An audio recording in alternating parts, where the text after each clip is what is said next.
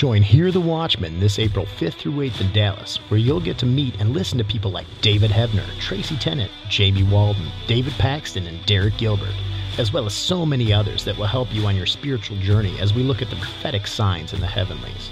You will leave feeling more equipped and empowered, ready to face this world's future challenges with a strong faith and spiritual truth. Starting February 16th, you can get $20 off in person tickets when you use the code DIGBIBLE all one word. If you can't make it in person, there'll be a live stream on demand option that using the same code you can get a $10 off discount. If you do make it in person, look us up. We'd love to meet you. We are a community, and just like it says in Matthew 18:20, for where two or three are gathered in my name, there I am among them. Together with God, we can do amazing things in his name. Can't wait to see you there. And keep on digging.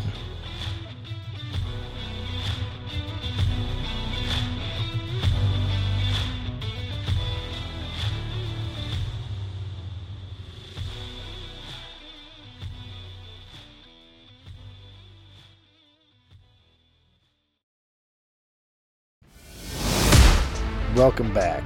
Come along as we dig into God's Word and search for truth, understanding, and a closer relationship with Him. This is Steve, and you're listening to the Dig Bible Podcast Corner.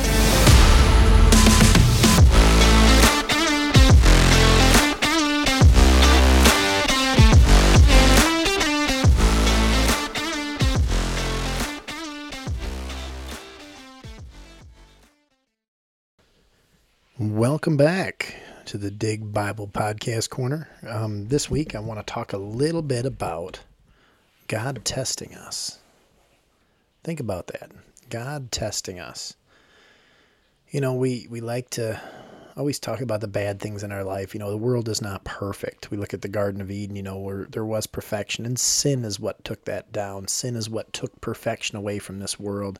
And yes, our free will is a big part of that we see sin in this world and it runs rampant and a lot of bad things come as a result of sin. There's absolutely no doubt about that. But God does test us in these things.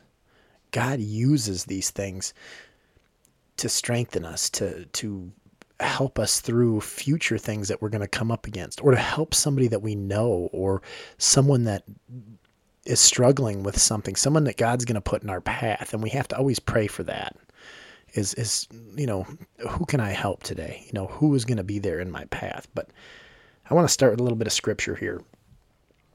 Uh, Psalms 11:5 it says the Lord tests the righteous but his soul hates the wicked and the ones who love violence. Well, I like to hope that I'm on the side of that righteous. You know, God truly does love, you know, his children. And um, when we choose to follow after Jesus, we become his children. He takes our sin. When we repent, he takes our sin and throws it in the bottom of the sea. He he separates us from it as far as the east is from the west. That sin is gone in his eyes. We are now righteous in his eyes because the blood of Jesus washes us clean. But in the meantime, we see that the Lord tests the righteous what does that mean? Like, what happens? So, I, I guarantee, you know, everybody that is listening to this has been through something hard in their life, whether it's something that they've done themselves, whether it's loss, whether it's some kind of affliction that you've been through. We all struggle with something. We all have a burden that we've we've carried, something that that we feel is is you know crushing us is is too tough for us to go through at times and then you know at the same time we have those other highs in life where we feel like everything's great and just like in those times that t- are tough we go to god we pray and i i would guarantee that the majority of us pray when times are tough more than we do when they're good. But we should celebrate in the good just as much as we ask God, and we should celebrate in the bad as well. Because no matter what, you have to look at it as we're blessed you know, you'll hear somebody say the the terminology. Well, how are you today? Well, I'm blessed. Well, that's that's great. I mean, it, it's a it's a term you know people use that way, but we have to think about it on a a different level. I mean, we truly are blessed. You know, even on our worst days, there is something to be grateful for God. First of all, our life, our loved ones, people around us, the, the the different gifts God's given us, the skills God's given us. There is so many different things, you know, that we have, especially Jesus. The gift of God's son to die for us on the cross. I've experienced loss. I've had times when I've questioned why would something so awful happen? Why does this have to happen to me? Why does this have to happen to my family? Why does this have to happen at this time? And we can't question God. We have to be grateful for every day that we have. I don't care how hard it is. And I know that's easy to say, and it is so hard to do. But we have to sit there and be grateful for everything that we go through. These are tests that God's putting in front of us. These are things that are meant to shape us into what God needs us to be, the tool, the instrument that God needs us to be. If you look at Romans 5 3 through 5, it says, not only that, but we rejoice in our sufferings, knowing that suffering produces endurance, and endurance produces character, and character produces hope. And hope does not put us to shame because God's love has been poured into our hearts through the Holy Spirit who has been given to us.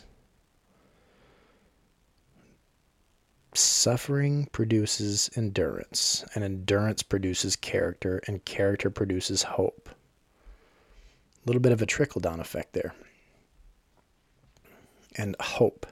That always takes me back to that First Peter 3:15, which is kind of the one of the themed verses that we like to use a lot here around with the dig and um, with our sister podcast, uh, the Mustard Seed. But that First Peter 3:15 always be able to defend the reason for the hope that you have, but do so with gentleness and respect right? We're talking about the hope that we have. Why do we why do we need to have hope? Why do we have to have it? Because you know what? We're sinners. Bad things happen in our life. God uses those things to strengthen us, to sharpen us, to take us to the next level as far as our faith walk with him and to reach that next person, to continue on with the great commission. That's the whole purpose. He's sharpening you. He's using you. We are all tools for God. We are all a mouthpiece for God. Our life and our actions should demonstrate that, and people should see God in us all the time. It's not going to happen all the time, but that should be our goal. There are times we fall short. We all fall short. We're all sinners. But we do our best to walk the walk, not just talk the talk. We want to walk the walk. And I know I fall short. I know I do. But I pray that God will help me on that path, that, that people will see God in me. And I pray that people will see God in you as well. It's just amazing to think that these struggles that we go through, we really should be grateful for them. It's awful. Some things that people have been people have been through awful, terrible things. Just terrible things. But God can use that. Think about Abraham being told by God that he has to sacrifice his only son. Think about the test that that is on someone's faith, how awful that day must have been for him, but he still followed God. Talk about being tested. Think about the worst thing that's happened to you, and I, it, it can be very traumatic. But know that you're not the only one that's been through that. There's somebody going through that right now. You've been through it and you came out on the other side. How can you help that next person? How can you get them to have that that peace that only comes from God? And maybe you're listening and maybe you're not through it yet, but know that there's somebody who has gotten through it and that person's looking for you. They want to talk to you. I want to talk to you. I want to help anybody I can who's been in similar situations to me. There's we all have different life experiences. And if I haven't had the same life experience or I haven't gone through the same affliction that you've gone through, I might not be able to, to relate to you the same way that you need someone to relate to you because I don't understand what you're going through. But there is somebody out there who does. Pray for God to put that person in your path. if you need that person to talk to you and and and also on the other side of the coin pray for someone to be put in your path that needs you that needs to hear your experience that needs to see god in you. Pray for that every day. Every day. Wake up in the morning pray and say hey please dear god put somebody in my path that i can show your love to them. I can help them on their faith walk. I can help them closer to God. In the end, it's God that's pulling them, but we are truly supposed to be the, the vessel that they see God in. We need to be that for those people. We need to be that for each other. We all need that at times. We all struggle at times. There is not one of us that doesn't have a bad day once in a while. We all struggle, and that's okay. It's all right. But God loves you. He has a plan for your life. He can help you through the hard times and in turn use you to help someone in His name through their hard times. There is no doubt that God can use you. Think about Paul. I love to talk about Paul. Paul's my favorite human in the Bible. And I'm saying that because, you know, Jesus, I mean, he was human, but at the same time, he was fully God.